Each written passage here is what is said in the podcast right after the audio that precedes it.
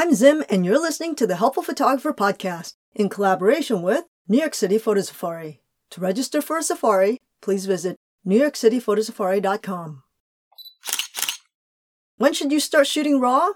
Well, the quick answer is now. Maybe. There are a lot of people out there who say it's RAW or nothing, but I can't totally agree with this notion. But before I get into that, let's review what a RAW file is. A RAW file is essentially the raw, uncompressed data coming out of your camera. It's all the data your camera created when you press the button. As a result, RAW files are really, really big. But since it's raw data, it can't be viewed unless you have special software that'll decipher the information.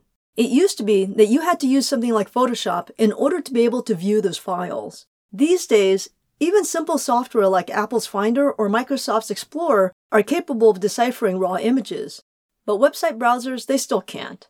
Since RAW files contain so much data, it's more easily manipulated and it also has a lot more resolution. As a result, it gives you a lot more elbow room to play with. In other words, if you made some serious mistakes when you shot that image, like with exposure or you set your white balance inappropriately, you'll have a much greater likelihood of actually fixing the problem if you had shot a raw file. You can still fix some problems when it comes to a JPEG, but you just won't have nearly as much latitude as you do with a RAW file. It should be noted that when you're reviewing your RAW images on your camera, like on the back of your LCD, you're actually looking at a JPEG.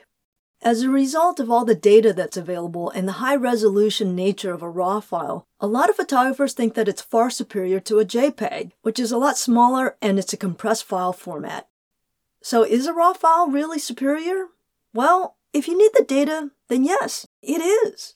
But if you don't need the data, then not at all. For instance, if you're like me and you occasionally sell stuff on eBay, it's simply not necessary to shoot those images in RAW. If I shot a small JPEG, I would be able to post it directly onto eBay right out of camera without having to convert it from a RAW file. This, of course, assumes that I expose and frame the image properly. So whether or not you really need to be shooting a RAW file depends on the conditions you like to shoot in and also what you plan on doing with the image after. So what conditions would demand that you shoot in RAW? The one that comes to mind is high contrast. Situations where there's a high variance between the dark areas and the light areas of your image.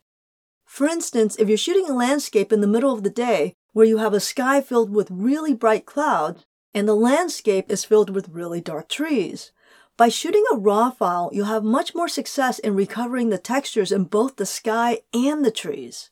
However, you should know that your ability to recover that information is not infinite. There are certainly limits as to how much you can recover in both the dark and the light areas. So if you find yourself in situations where you have lots of contrast, it would definitely be best to shoot in RAW. So how does what you plan to do with the image factor into the RAW discussion? If you plan on printing the image particularly large, like poster size, the resolution of a RAW file would prove rather helpful to ensure that the print looks great. Lots of resolution is also helpful for those who have to do a lot of cropping, like bird photographers.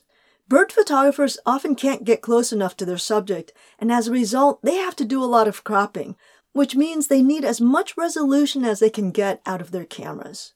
But as I said above, if you're just posting stuff on eBay, there's probably little to no reason to be shooting in RAW. Now, if you need to publish your images fairly quickly to a website or to social media, but you also need the images for high quality prints later, you'll probably want to shoot both RAW and JPEG images at the same time. If your camera is capable of shooting RAW, there will be a menu item that will allow the camera to create a RAW and a JPEG file simultaneously every time you press the shutter button. The JPEG will allow you to post immediately, and the RAW file will be there just in case you need it for something more important down the line. Lastly, what shouldn't stop you from shooting RAW is the file size. Although the file size is rather large and getting larger every day, storage is also getting cheaper as well. An external hard drive literally fits in the palm of your hand and can store over 100,000 frames for the cost of about $50. So if you think you might need all that data a RAW file can give you, then absolutely start shooting RAW right away. I hope that was helpful. Until next time, keep on shooting.